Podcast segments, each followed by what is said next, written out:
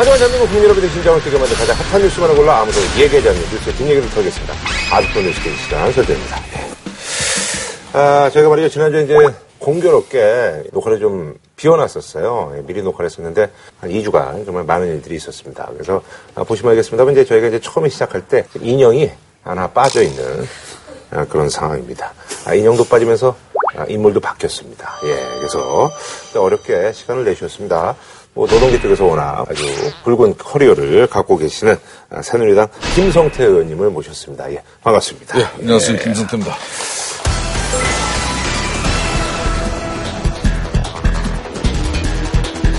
새누리당 의원들 지난번에 저희가 개파 이런 거 분석을 했었는데 아, 맞아요. 네. 근데 우리 저기 김성태 의원님은 본인 스스로가 어느 쪽이라고 속하세요? 뭐, 뭐, 김우성 계다, 뭐, 이렇게 유승민 계다, 뭐, 이렇게 있는데. 이제 언론이나 지켜보는 사람들 입장에서는 이제 네. 흔히 말하는 김무성계라고 그러죠. 아하. 전한번 제가 네네.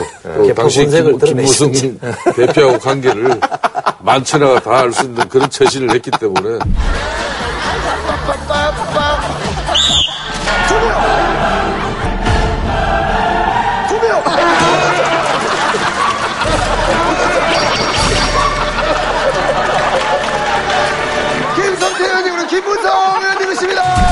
뭐 아는 사람 다 아는 거죠. 아, 굳이 뭐, 예, 숨기지 않겠다라고 이제 말씀하시는데. 뭐, 저희는 이제, 근데, 적과의 동심계라고 해가지고. 네, 아, 맞습니다. 예, 그렇게 이제. 뭐 거기서는 내가 아무래도 네. 계보를 이끌고 있는 대장 아, 아니겠 예, 그때 아주 굉장히 저기, 저희 프로그램에서 아주 저기, 좀 발견하시려고 이제 보여주셨는데, 뭐, 의원들 혹은 뭐 정치인들 뭐, 당리, 당량 뭐 이런 얘기 많이 하는데, 뭐 그런 거 떠나서, 뭐, 소신껏 또 워낙 또 예능 감각도 또 발견하신 분이니까. 소신이 있으시죠. 예, 좋은 얘기도 좀 부탁드리고요. 네. 아니, 그나저나 저기, 김우성 의원하고는 또 뭐, 뗄래야 뗄 수 없는 또 그런 관계인데, 그, 요번에 이제 그 결혼식에 문재인 의원이 이제 참석해서 이제 화제가 됐었는데,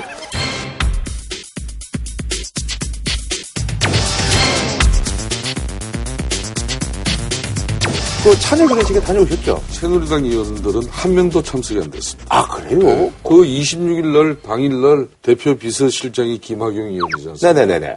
저는 김학용 의원하고 그날 저녁에 네. 뭐 다른 좀 지인들하고 함께 소주 마시고 있었어요. 어, 어. 혹시 가실 것 같으니까 비서실장이 그냥 소주 먹자 그런 거 아니에요? 아니, 아니, 진짜 안 가는 게 우리가 도와주는 거다.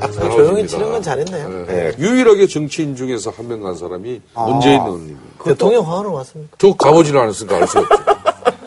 그럼 뭐 화한 정도야 뭐 받았겠죠, 뭐. 왔겠죠? 예. 자, 그럼 말이죠. 한 주간 가장 뜨거웠던 화제의 말을 살펴보는 weekly 썰전 레전드 바로 weekly 썰레발 시간인데요. 정종섭 행정자치부 장관이 이제 새누리당 연찬회 이 자리에서 이제 던진 말입니다.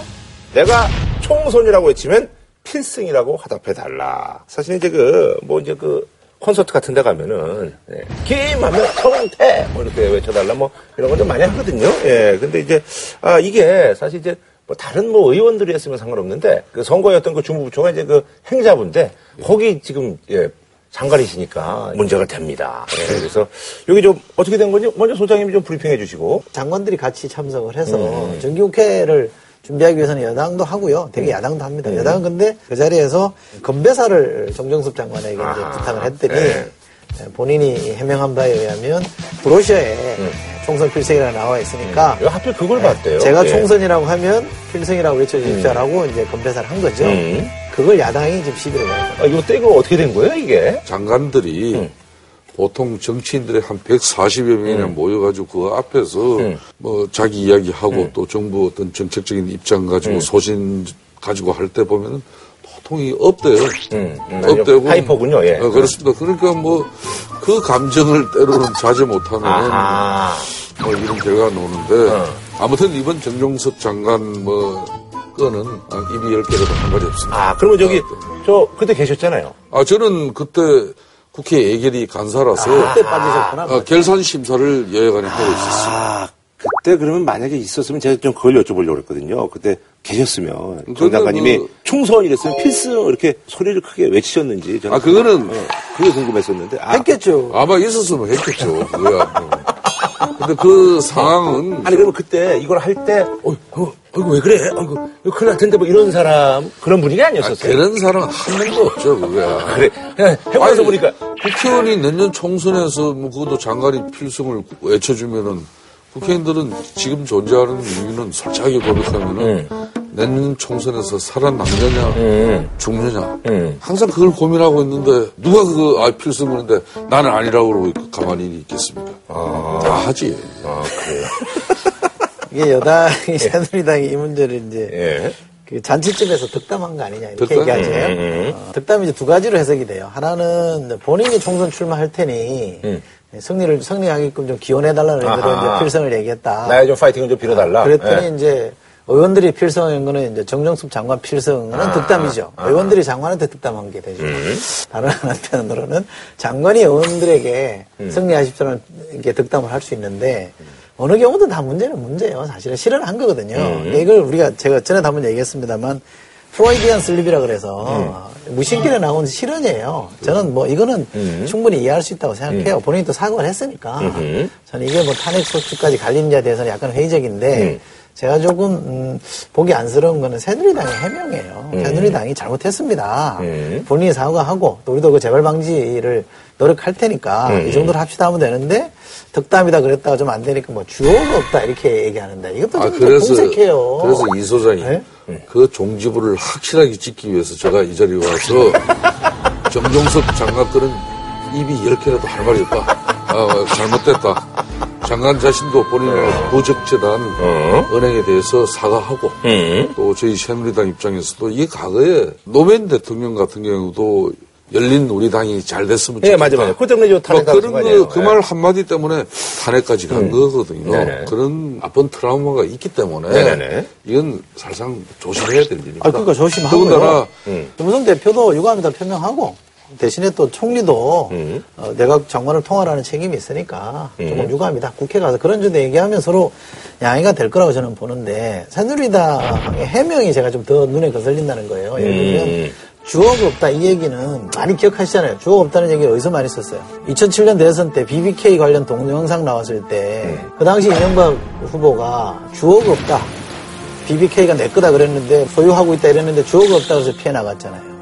남자나 여자가 쳐다보면서 사랑해 그러면 주어 없으니까 이게 난지 누군지 모른다 이렇게 할 수는 없잖아요. 그러니까 거기 가서 총선하면 새누리당 보고 한 거니까. 아주 괜히 오늘 저기, 아, 곤혹스러운 상황에 저희 계시는 거기 뭐 있지도 않았는데. 아, 그렇지만 제가 없었으니까 더 편한 제가 거예요. 새누리당을 대표해서 이 부분은 아, 아, 어, 국민들에게 정준섭 장관을 무조건 옹호해서는 안 된다는 거죠. 그죠? 네, 문제는 본인이 총선 출마 의지를 갖고 있는데 저의 승리를 기원해 주십시오라는 의미로 총선 건배사 그렇게 했다 문제가 되는 게 뭐냐면 장관이 행자부 장관은 특별교부세 나눠주잖아요. 예. 그죠. 근데 지금 겨- 이분이 경주 출신인데 네네. 경주에 간 특별교부세가 2014년에 99억이에요. 예. 기초단체 평균의 3.6배랍니다. 이건 사실은 자기 선거운동의 차원에서 특별교부세를 많이 줬다라고 의심받아도 할 말이 없거든요. 그러니까 저는 건배사 갖고 시비 걸기보다는 장관들이 현직에 있으면서 이후의 입지를 위해서 뭔가를 했다. 이건 정말 심각한 문제이거든요. 이 문제는 좀 공론화해서 들여다봐야 될 거라고 저는 생각합니다. 음, 그- 그거에 대해서 어떻게 생각하세요? 그 경주가 네네네. 경주가 뭐 다른 경주입니까? 우리 신라 고도 네. 예? 천년의 역사를 가진 그런 도시 아닙니까? 그래서 역대 행자부 장관도 네. 가장 특교가 전통적으로 많이 내려가는 지역들이 있어요. 아하, 그러니까 문화재가 많은 지역이 공교롭게도 경주 출신에서 옛날- 옛날서부터 이제 그랬던 것이다. 이런 오해를 아. 받을 수 있는 거죠. 아하. 그렇기 때문에 이제 새정치 민주연합도 이제 이거 가지고 너무 정치 공세로 밀어붙이면 안 돼요. 또 본인이 제가 필요하다면은 네. 더 확실하게 사과하라고 그럴게요. 아, 그래요? 아니, 사람이라 저는 새누리당, 새정치민주연합을 대표하는 아니, 근데 게좀 아니라 근데 이 말은 제가 들어보니까. 특교가 말이에요. 경주만 많이 가는 게 아니고 네. 공주, 부여 이런 지역도 많이 가요. 아니 그러니까 그거는 데이터를 공개하면 돼요. 네. 2014년 자료잖아요. 그럼 네. 2013년, 2012년 그분이 장관이 아닐 때의 음. 특교 특별교부세를 비교해 보면 돼요. 그럼 이게 논란거리가 되는지 안 되는지 확인이 되는 거잖아요. 이 예산 폭탄론이라는 거는 선거에 예민하지 아시잖아요. 서울은 좀 상대적으로 덜하지만 지방 가면 소장님은 지금 정종섭 장관이 내년 총선을 지금 준비하고 있는 그런 장관이다. 그런 소, 설이 많잖아요.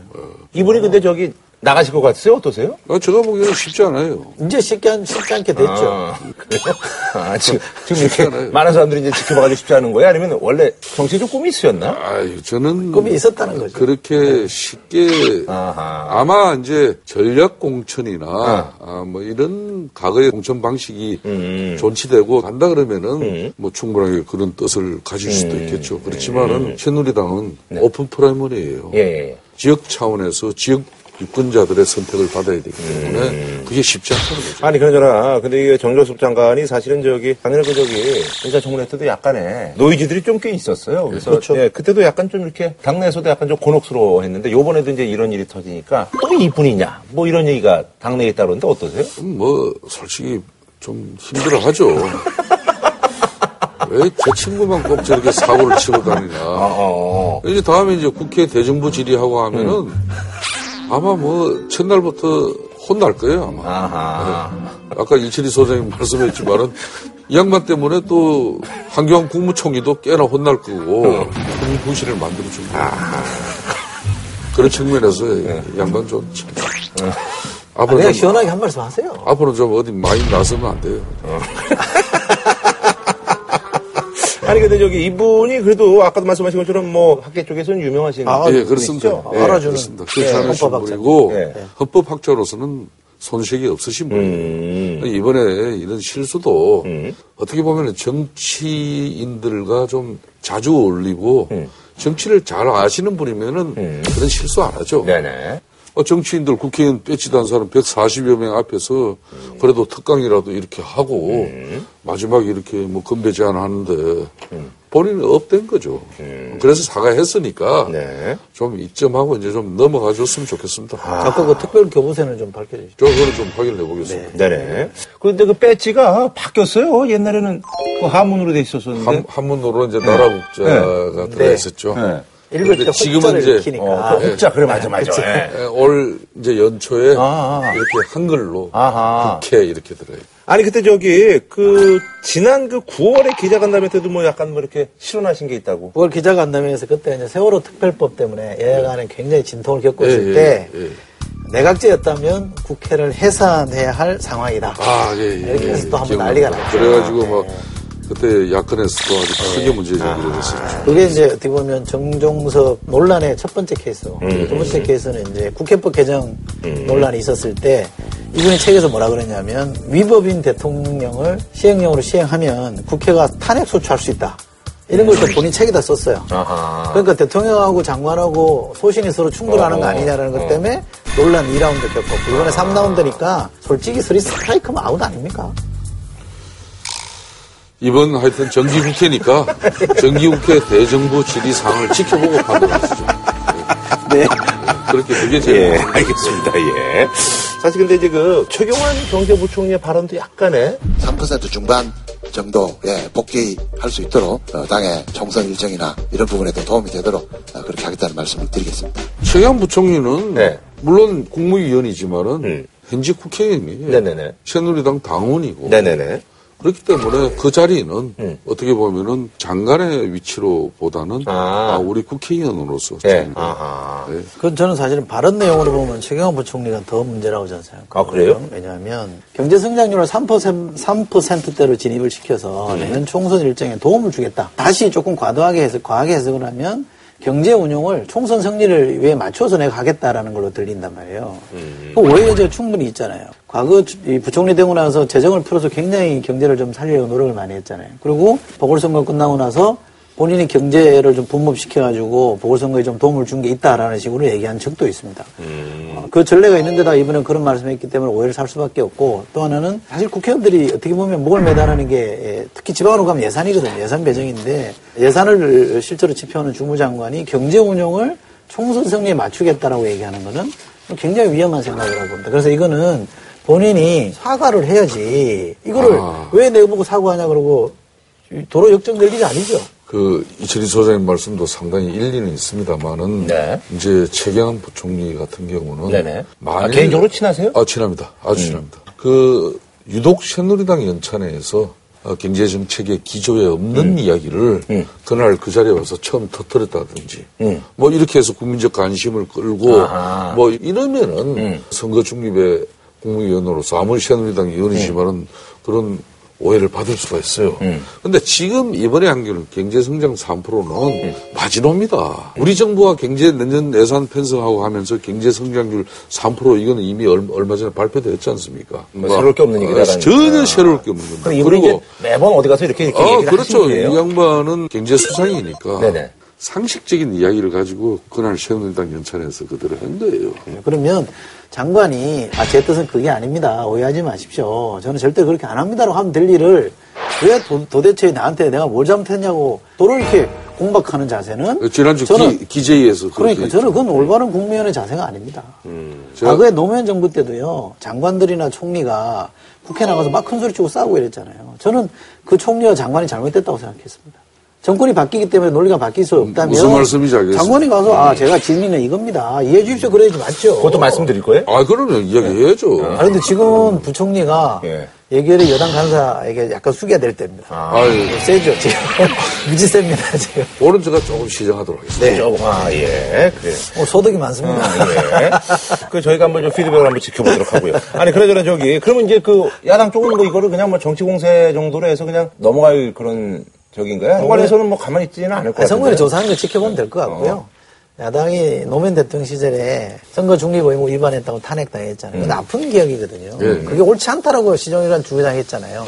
반대 논리로 하면 어느 정도 역할은 정치적인 역할을 인정해 주자는 게 서로 이제 예, 합의할 수 있는 사안이거든요. 예. 그러니까 예, 이 정도 정치 공세를 해서 공론화 시켜서 시시비를 가렸으면 저는 이쯤에서 다시 국회 정상화하는 게 맞다고 봅니다. 네. 자 그럼 뭐 한 줄 논평 좀 부탁드리겠습니다. 예. 한 줄 논평을 뭐 어떻게 이야기하는 걸한 줄로 합니다. 한 줄로. 지금 지금까지 우리 논의한 내용. 아니 그러니까 정종석 이 장관의 이제 그 건배사 논란에 대해서. 예.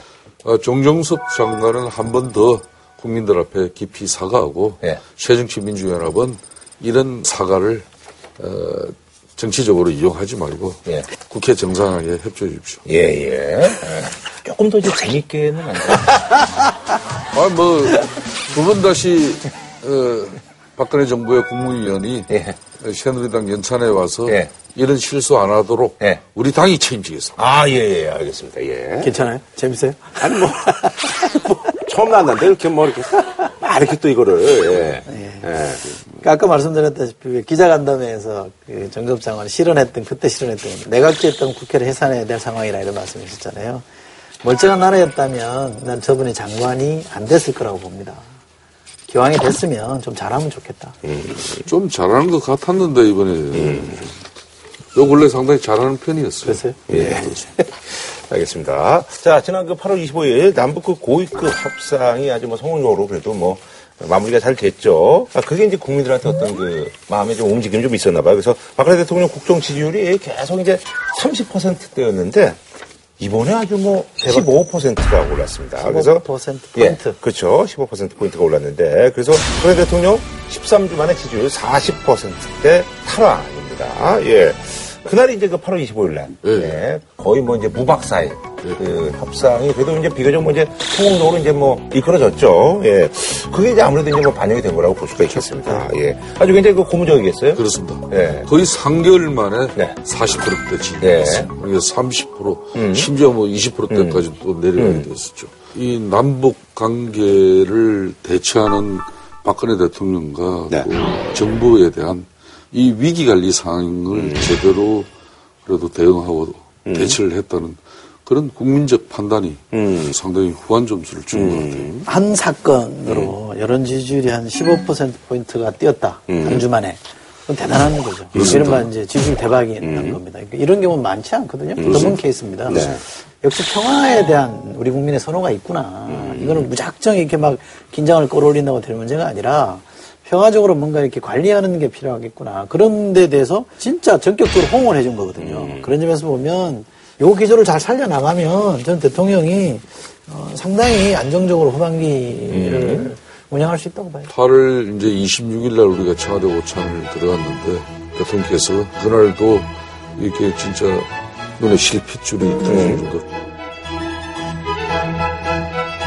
저는 아, 남북 고위급 회담하는 우리 김관진 실장하고 네네네. 홍영표 우리 통일부 장관만 무박 4일 동안 고생한 줄 알았더니 저도 웬만해가지고 대통령 칭찬 잘안 하는 사람이에요. 아하. 제가 여당 속에서도 야당이고 예. 뭐 주로 어, 소장파, 두목, 뭐 이런 소리 듣지 않습니까? 식사를 할 일이 없었죠? 예, 아이, 뭐, 그, 소장이도. 그래도 나, 나도 대통령이 이렇게 뭐, 잘, 좋은 말을 안 한 사람이지만은, 예. 이번에 정말 고생했어요. 본인은 주무실 잠 다 주무시고 아침에 이렇게 보고받은 게 아니라, 내가 그날 이렇게 파악해 보니까, 4일 동안 거의 같이, 음. 그러니까 그 실시간으로 이제 뭐 이렇게 이 보고를 받았다고 판문점. 회담 예. 자체가 CCTV고 예. 저쪽도 보고 있고 우리도 보고 그러니까요. 이게 이제 대통령께서 대려 상황상마다 어떻게 보면 약간 저기 아바타 회담 같은 그런 그 대리 회담이라고 아니요. 제가 26일 날 그날 청와대 오찬에 들어가서 참 공교롭게 네. head table에는 제가 못 들어갔습니다. 아, 아, 당대표도 아니고 뭐 최고위원도 아니기 때문에. 거기 대통령하고 이제 김무성 대표하고 아. 원유철 예. 원내대표 이런 분들하고 쭉 그게 head table인데 저는 head table은 아니지만은 number two 테이블에 제가 앉았어요. 아, number two 그래도 괜찮은 자리입니다. 예. 거기 이제 그 자리에 국가안보실장, 김관진 김관진, 실장도 앉고 최경환 부총리 뭐 이런 분들이 쭉 앉았어요. 음. 근데 이제 거기서 이제 김관진 실장이 이제 협상을 한 장본이니까 그죠, 그죠. 식사하는 내내 많은 내용을 물어볼 수가 있었어요. 음, 난 그때 그 내용에서 야 많은 내용을 제가 여기서 다 언급할 수는 없는데 네. 우리나라 종편이 북측에서도 아주 난리더만요. 아니 저쪽에 엄청 몰아봐요. 아니, 저쪽에서도 김양근 통일 부부장이 네. 네네. 한 이야기인데 아 대한민국 종편은 너무 원색적이다 이게. 근데 그 저기 청와대 오찬에는 그 유승민 의원은 참석을 했나요? 어, 참석했습니다. 아, 그래요? 유승민 의원은 뭐 저기 청와대 오찬 중에 뭐 별다른 뭐, 유승민 전 원내대표하고 청와대 오찬 중에 뭐 별다른 뭐, 유승민 전 원내대표하고 어. 대통령하고 이렇게 네, 거리가 좀 있었군요. 상당한 거리가 있어요. 한, 한 20m 정도 떨어졌어요. 그거는 뭐 이게 서로가 원해서 그렇게 앉은 거야? 아니면 그냥 뭐, 그렇게 했겠죠. 고려를 했겠죠. 그럴 수 있겠네요. 시계 차셨습니까? 예. 아하. 아, 청와대 가서 시계 한 세트씩 줬다던데. 이번에 안 줬어요. 아, 신문에 그래요? 났던데요. 아니, 이번에는 안 줬습니다. 또 맨날, 날이면 날마다 주는 게 아니에요.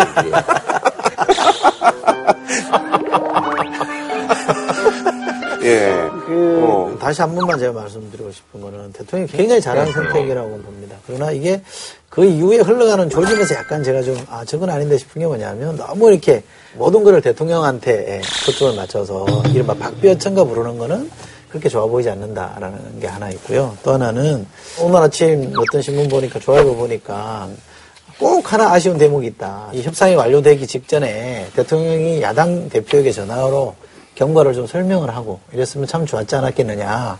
오게 티다 이런 표, 어, 얘기를 하던데 저는 그런 점에서 보면 새누리당이 불러서 식사 대접하기보다는 그 자리에 야당 대표를 불러서 초대해서 그 자리에서 호심탄회하게 얘기했으면 제가 볼 때 지지율은 20%포인트까지 올라갔을 겁니다.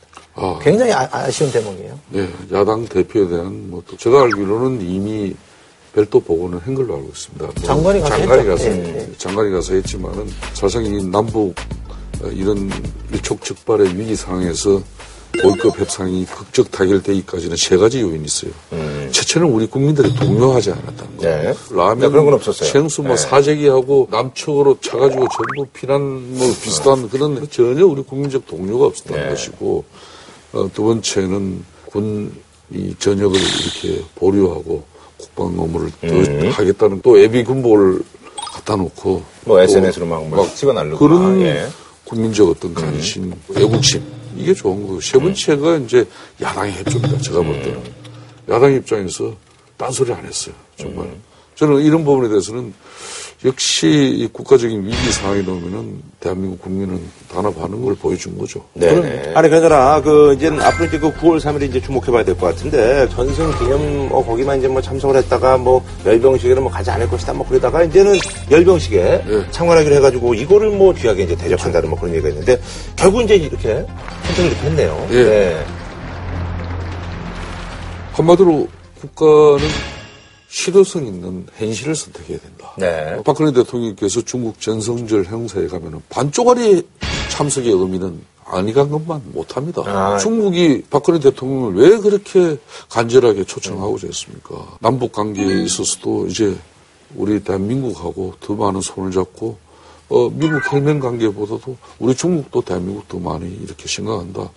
여러 가지를 보여주는 겁니다. 그런 네. 측면에서 박근혜 대통령이 전성절에 중국 정부의 모든 행사에 다 참석하겠다는 그 음. 그 판단과 결단은 대려 이번에 남북 위험한 관계에서 중국 측이 딴 생각을 못하게 합니다, 솔직히. 음.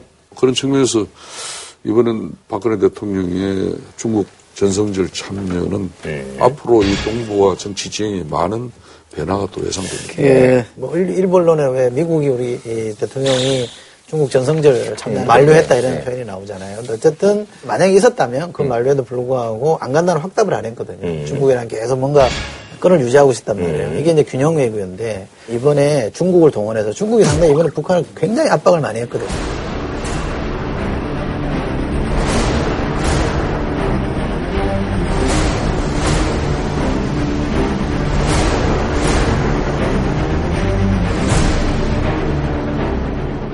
중국이 왜 이렇게 나서줬느냐.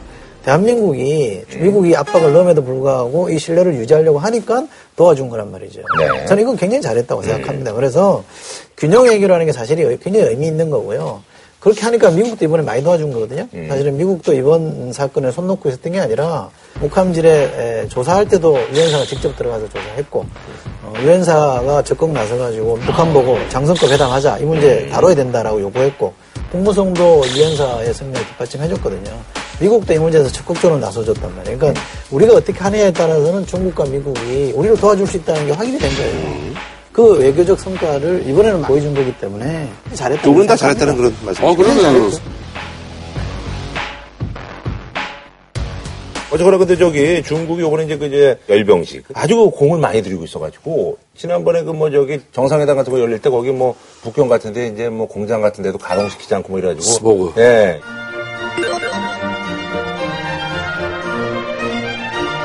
이번에도 또 그런 걸 또. 아, 지난번 중국이 스모그 제거를 네. 위해서 보여준, 그때는 뭐 3일 내지는 음. 일주일 한 거지만 지금 벌써 보름치 하고 있습니다. 음. 그 북경 하늘이 정말 깨끗해요. 아. 열병식 blue라고 그러죠. 어, 예. 그러니까 푸른 하늘을 볼 수 있게끔 하죠.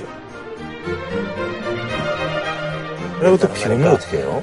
그러게 어, 말이에요. 뭐, 네. 중국 정부에서 비 안 온다 그랬어요. 아, 네. 아, 그 정도 힘이 있나요? 아니, 중국 정부가 비 안 온다 그러면 안 올 가능성이 높아요.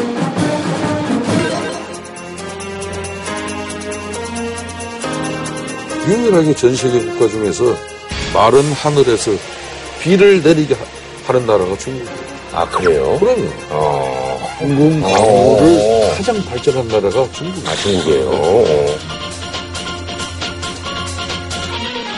우리나라가 네. 인공 강우에 대한 중국 정부의 협조를 네.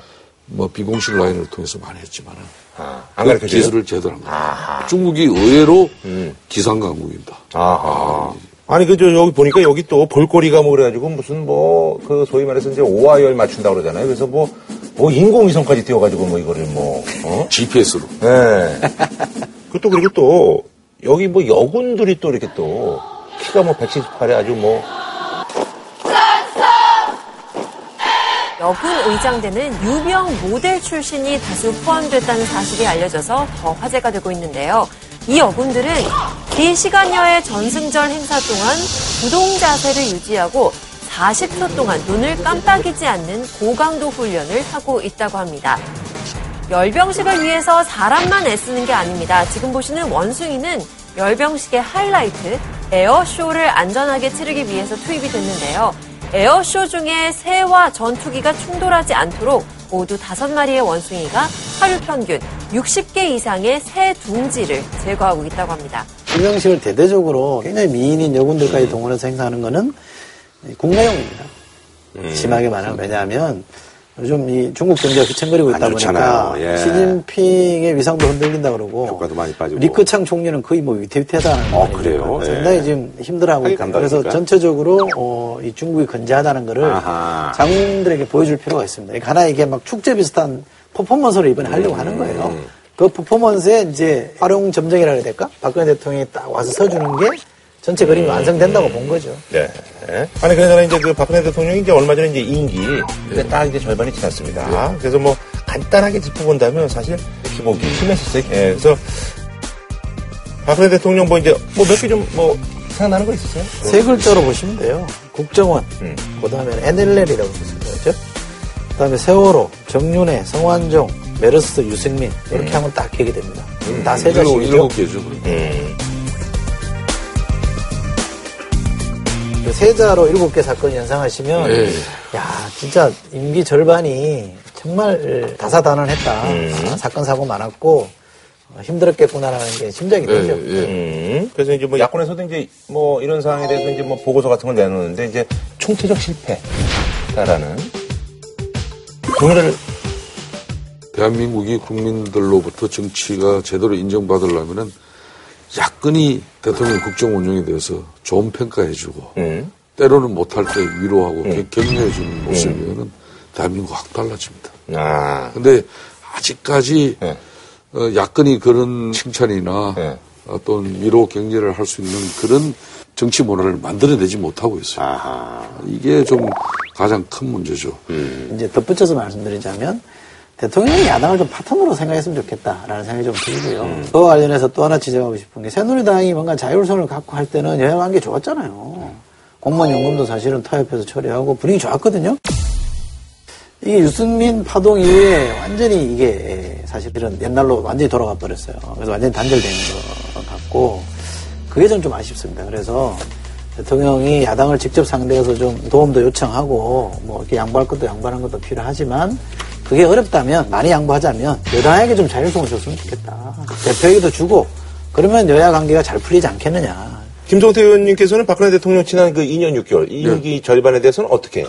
어, 저는 뭐 한 60점 정도 평가합니다. 60이요. 예. 어, 60을 평가하신 뭐 이유를 좀 어. 옛날로 따지면 양이거든요. 저도 아니잖아요. 저희 미처 미처 그거 생각 안 하셨어요. 왜냐면 우리가 좀 50이 가잖아요. 미죠, 60. 미. 아니, 미는 70이에요. 80이 오고. 아, 그 미로 하시죠. 소음이 양가로. 미로, 미, 미로 예, 하시죠. 예, 예, 예. 제가 이제 그 정도 드리는 것은 사실상 저 개인적으로도 세월호나 이 메르스 위기 겪으면서 음.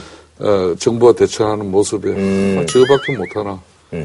어, 저는 그런 측면에서 저도 많은 화를 냈습니다만 음. 이번에 이제 남북 그런 위기 관계를 대응하는 그런 능력을 보고 음. 어, 좀 인식이 저도 많이 달라져서 60점입니다. 아, 아, 그전에는 그거 아니었었어요? 저도 그전에는 뭐 한 50점 아, 아, 아. 했죠. 저는 40점입니다. 아, 40이요? 왜40 이냐? 좋은 평균이면 50이네? 에, 그 양호한 거죠, 이 정도.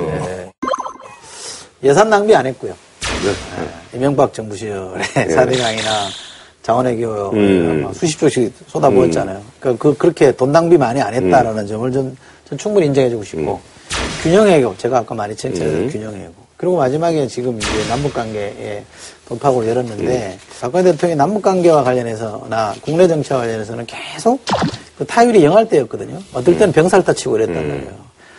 이 타율이 영할 때인 타자가 간만에 홈런 하나 친 겁니다. 그래도 그것이 성패에 영향을 줄 수 있기 때문에 상당히 기여한 바가 있다. 옛날에 그한 저기 40점. 롯데가 저기 84년대 우승할 때 유두열. 유두열, 공포에. 예, 유두열이 계속 승진 치고 그러다가 그 한방 쳐가지고 골로. 그렇죠. MVP 받았잖아요. 요원이 됐죠, 예, 필수 요원이 됐죠. 예, 유두열. 한 방을 제대로 날리면 되는 거예요. 아, 정치는 한 방인 거예요? 아, 정치는 한 방이고, 예. 국정 운영은 한 방, 한 그렇죠, 방. 그렇죠. 얘기 절대 했어요. 절대 아, 그러는. 그건 아니. 예. 아니, 대통령이 어떻게 한방 벌어쓰는 겁니까? 아닙니다. 박근혜 대통령이 국정 운영 그런 스타일 자체가 되게 반성입니다. 음. 우리가 우리 국민성이나 우리 집권당 새누리당이 볼 때라도 아, 집권 초기에 좀뭐 성과도 좀잘 내고 그런데 워낙 신조합니다. 그리고 아주 원칙적인 입장에서 네, 뭐, 예, 많은 많은 고민을. 하니까 예. 또 시간이 걸려요. 아, 그러시면 안 되죠. 그러니까 준비된 대통령인데 아, 지금 대기 아, 방송이라고 이제 다만 이제? 좀 항상 좀 걱정하고 우려하는 게 인사였죠. 네. 인사하고 좀 불통 문제였지. 다른 거는 크게 그 박근혜 대통령 개인적인 전화번호 이런 건 아세요? 그 번호는 몰라요. 예. 대통령이 저기 전에는 항상 그때도 보면은 발신자 표시 없으면 뭐 이렇게 되니까. 예, 예. 예. 아니, 그나저나 저기, 이게 지금 사실 이제, 인제는 이제 경기잖아요. 그렇습니다. 예, 경제. 경제, 경기인데, 지금 이제 그 경기가 지금 이제, 지표가 이렇게 썩 좋지가. 아주 안 좋아지고. 예, 그런 상황이거든요. 데이터로 보면 뭐 지표가 안 좋다는 게 너무 확연하게 드러나니까요. 청년 실업률이 10.2%고요. 가구당 평균 부채가 5,900만 원이 넘습니다. 음. 6천만 원 정도 되는 거니까 많이 늘었죠. 네. 하여튼 그 소상공인 자영업자는 거의 뭐 죽을 지경입니다. 음. 솔직한 말로. 네네. 네. 아니, 이제 부부 간에 음. 가게 하나에 매달려도 네네네 맞아요. 뭐 생활비를 못 번다는 거 아닙니까? 아, 맞습니다. 그럼 뭐 그러면 저기 뭐 상인들한테 뭐 좀 이렇게 좀 쓴소리도 듣고 막 그러세요? 아 그럼 지역 다니면은 네. 경기 부양 시키라 음. 돈 풀어라 이야기 많이 하죠. 이런 시기 때는 기업들이 저는 돈을 좀 풀어야 됩니다. 야권에서 주장하는 그 이야기 맞는 부분이 있어요. 사내 유보금 그렇게 쌓아두고 음. 기업들 입장만 정부가 대변할 거냐. 음. 이 지적은 저는 맞다고 봐요. 음. 그러니까 기업들도 대려 이런 때 청년 취업을 좀 기업들이 적극적으로 채용을 해가지고 사람한테 투자를 해주라는 거죠. 많은 청년들에게 일자리를 줘가지고 좀 투자가 되면은 아, 좀 여러 가지 달라집니다. 예. 술 마지 마시고 경제부총리 하시면 어때요? 아유, 아닙니다. 지금 저는, 저는. 경제부총리 한번 하시죠. 그래서 지금 정부가, 정부가 이제 돈을 풀더라도 예. 실질적으로 돈이 쓰여질 수 있는 곳에 풀어줘야 돼요. 그래야 내수가 살아요.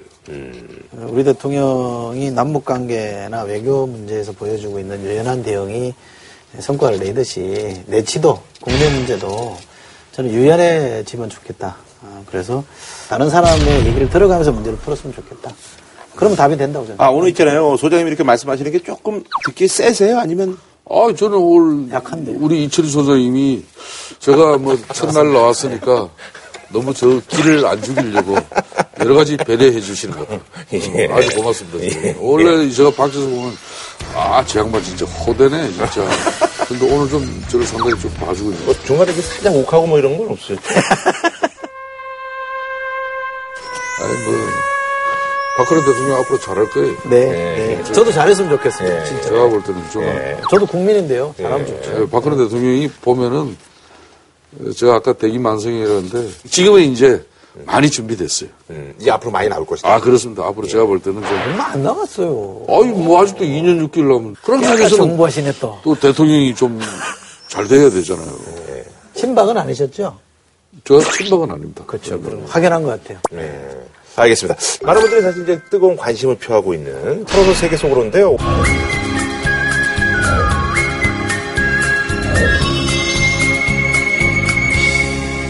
오늘은 말이죠.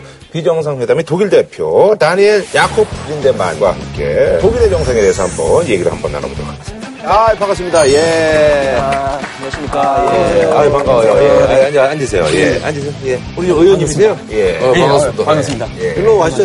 일로 나가시면. 네네. 안으로. 독일은 그 의원님을 뭐라 그래요? 독일. 어, 앞뒤 어트네자.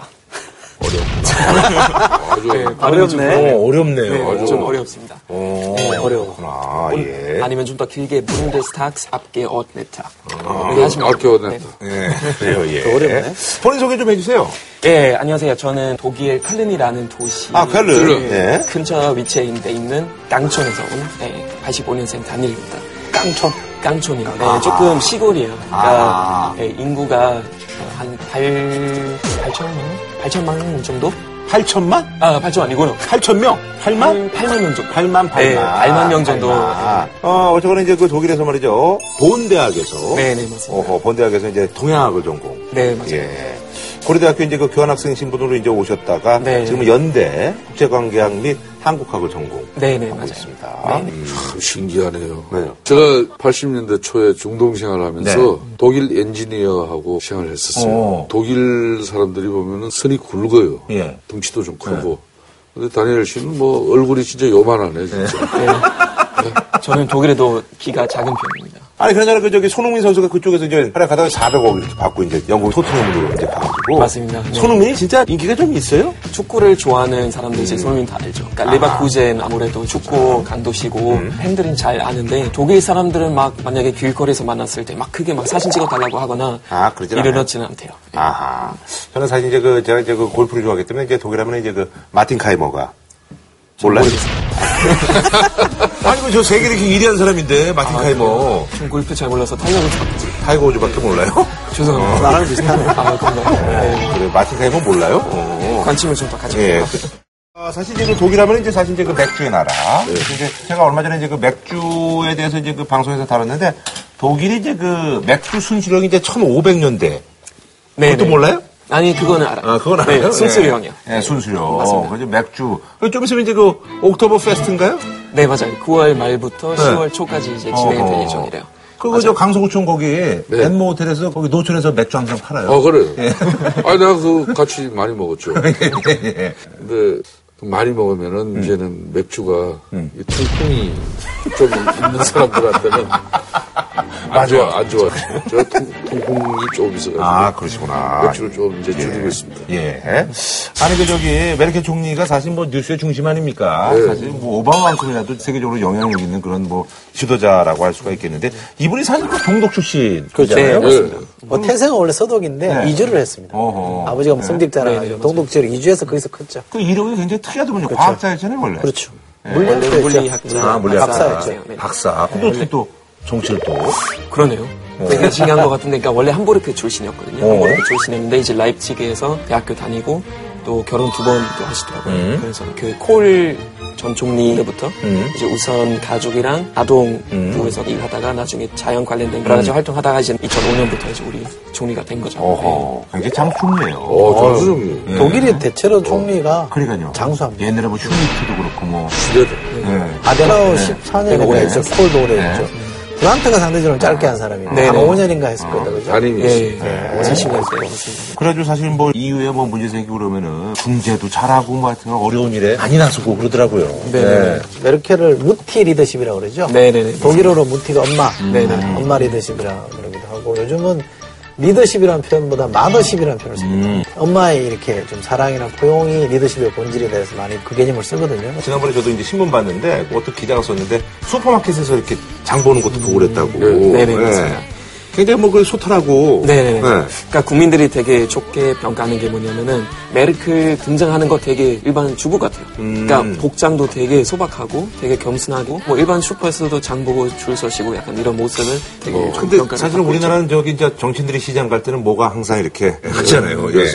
그 멀쩡한 선수는 왜 들고 어, 우리는 사실 음. 이렇게 되려면 좀 시간이 좀 있어야 되나요? 아니면 이 문화가 좀 달라서 그런가? 어떻게? 아, 박근혜 대통령도 시장 엄청 많이 갑니다. 장 보러 가는 거예요? 아, 박근혜 대통령이 1년 민생 투어 중에서 예. 가장 많이 가는 곳이 재래시장이에요. 음. 재래시장 가면 장 보죠. 아니, 근데 이제 그게 이제 자기 살림 살려고 이렇게 장 보는 건 아니잖아요. 아, 이건 뭐 본인이 이제 직접 요리하느냐 안 하느냐 이거 문제지. 네. 박근혜 대통령도 장은 잘 봐요. 장을 봐가지고 옆 사람을 줘서 그렇지. 뭐, 예. 저는 자주 통인시장 쪽으로 가거든요. 어디요? 통인시장이요. 어. 통인동가 바로 아, 예, 예, 예, 그쪽으로 한번 좀 오시라고 좀 전해주세요. 왜냐면 거기 기름 떡볶이 굉장히 맛있어요. 거기에 장볼 것도 많고. 그러면 네, 저희 연락처 있다 하나 적어주세요. 대통령 그것도 가실 때. 네. 바로 경북 옆에 연락을 드릴게요. 근데 사실 이제 박근혜 대통령 문제뿐만 아니라 모든 고위직에 계시는 분들이 사실 그게 뭐 그렇지 않잖아요. 그게. 보여주기식 정치 그렇죠. 문제죠. 핵심은 정책적으로 얼마나 서민을 위한 국정을 펼치느냐가 중요한 그쵸, 건데 그쵸. 그걸 비판하는 거지. 왜 시장 나가서 그림만 보여주냐 이거 그러진 않죠. 근데 음. 메르켈은 상당히 그런 부분에서 보통 사람들 위한 정책이 많아요. 음. 그렇죠. 독일에서 이제 메르켈이 브렉시트 특권 막 이렇게 놀라야 될 때는 욕을 좀 먹었어요. 너무 가혹하게 대하는 거 아니냐 이래가지고 하버마스 같은 사람도 막 비판하고 그랬었는데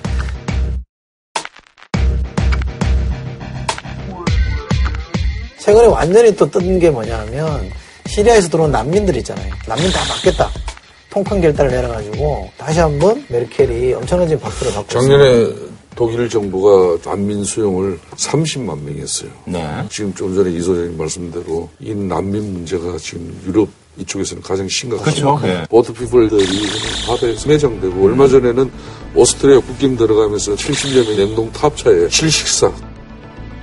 이 암담한 처참한 죽음 현실 속에서 앞장에 메르켈 총리가 섰다는 것은 대단한 놈입니다. 그 독일 국민들은 난민 이런 거에 대해서 어떻게 생각해요? 그거 또 안 좋게 생각하는 사람들도 많잖아요. 네, 그렇죠. 독일은 항상 그 자기 그 2차 대전 죄책감 때문에 음. 거의 모든 사람을 무조건 받아들였는데 아. 지금은 경제적으로 그러니까 우리 할래 할 수 없는 음. 문제인 것 같아요. 그래서 웬만하면 받아들이면서 정말 이제 일도 가르치고 최대한 빨리 사회 통합 시키는 게 이제 우리 목적이라고 생각할 수 있죠. 근데 심지어 이제 동독에서 좀 크게 문제 일어나는 건 뭐냐면은 난민들 그런 숙소 많이 만들었는데 거긴 폭탄 던지거나 폭력적인 그런 행동 굉장히 많이 일어나고 있어요. 그러니까 동독에서는 특히 지금 많이 반대하고 있고, 네, 그래서 좀 사회적인 문제들이 많죠. 완벽하게 한국어를 구사하면서 표현 자체도 아, 내용도 너무 좋네요. 아유, 아직 멀었습니다. 아직 어, 뭐 CF도 찍고 그랬어요, 이 친구. 어, 그러니까, 아, 대단하네. 어, 이거 한국 시간을 몇 년 만에 있는 거예요? 지금 한 7년 정도 됐습니다. 어, 대단하네. 아유, 아니, 뭘 아직. 멀었어요. 중동에 몇 년 계셨죠? 저는 2년 안 되게 있었어요. 중동말을 좀 잘 하세요? 뭐 살라마리콤 하고 몇개 정도. 그때는 조금 했는데 지금은 다 잊어버렸죠. 아니 그 저기 이민자들이 이제 굉장히 그 독일을 많이 찾는데 그 중에 이제 터키 사람들이 그래서 그 네네. 저기 터키 출신 그저 국가대표도 선수도 있잖아요. 그 네네네. 외질. 네, 외질, 외질. 외질. 외질, 외질. 예. 그쵸, 그쵸. 그 터키 사람들이 이렇게 왜 이렇게 많이 찾아요? 거기가 간단하게 설명하자면. 가까워요. 그쵸, 가깝기도 하고. 아주 가까워요. 영국보다 저기 프랑스보다도 가깝네. 어, 진짜. 예, 아니, 가깝네. 저기, 예. 터키 국경이 이렇게 넘어가면은 맨 처음 나오는 게 불가리아예요. 예. 불가리아 다음에 바로 이제 독일 그 가깝긴. 가깝네. 가까워요, 그러니까. 예. 맞아요, 맞아요. 그러니까 그 역사 간단하게 설명하자면은 그 우리는 라인강의 기적이라는 거 있었잖아요. 그러니까 50년 대부터 노동력이 많이 필요했기 때문에 주변 국가, 즉 뭐 터키, 로마니아, 스페인, 이탈리아 이런 나라에서 노동력? 이민자를 그쵸 노동력 아. 많이 들었고 63년부터도 이제 한국 간호사고 음, 맞아요. 들어오셨죠. 예. 네. 그래서 그런 배경인데 70년대 이제 그 기름 위기 오일 일어나면서 쇼크. 오일 쇼크, 오일 쇼크 일어나면서 사실 더 이상 안 들어올 줄 알았는데 이미 독일에 머문 사람들은 자기 가족 다 데리고 왔었어요. 그래서 그때부터 특히 터키 사람들이 많아지면서 이제 2세도 낳고 3세도 낳고 이렇게 네. 되는데 동전의 양면 다 있죠. 그러니까 예를 들면 터키 사람들이 지금 많기 때문에 그런 얘기조차 나왔어요. 그러니까 그 독일 국가의 가사를 그대로 살리고 대신 멜로디를 터키 국가를 바꾸자라는 주장도 있었고 정치인들부터 아니면 베를린 어떤 동네에 터키 사람들이 굉장히 많기 때문에 지금 우리는 원래 기독교 천주교 나라잖아요. 그쵸, 그쵸. 러면은 거기서 공공장소에서 더 이상 크리스마스 트리를 세우면 안 된다는 예, 법도 직접 또 만들었어요. 그거는 독일 정부의 법이 아니고 독일 어느 한 주. 그쵸, 그쵸. 주의 이제 주 일부. 지역에. 그쵸, 지방자치단 예, 지방자치. 아니 그러니까 이제 얼마 전에 이제 그 남북 대치 상황. 네, 네. 뭐 아무래도 이제 독일이 예전에 이제 분단 국가였으니까. 네, 네. 그좀 이게 다른 외국인들에 비해서는 좀 그래도 유심히 좀 보셨을 것 같아요. 그쵸. 그러니까 독일은 사실 통일되기 전에 음. 좀 교류가 그나마 좀 많이 있었거든요. 그러니까 서독 출신들이 그래도 자유롭게 동독으로 갈 음. 수 있었고 전쟁 상황이 아니었는데 저번에 타일러 한번 그런 말 했었거든요. 사실 통일 얘기하기 전에 우선 평화 조약 만들어야 되지 않을까. 그러니까 음. 전쟁 상태로 우선 끝내야 되는 것 좀 우선인 것 같아요. 저도 음. 거기 동의합니다. 저도 그 기억나는 게 1989년도에 그 스콜피언스가 of Change. 네 네네 몰라요? 맞아요. 그건 알죠? 알죠. 그래 그거 모르면 안 돼. 자, 알죠 알죠. 그러니까 스콜피언스. 그럼 그럼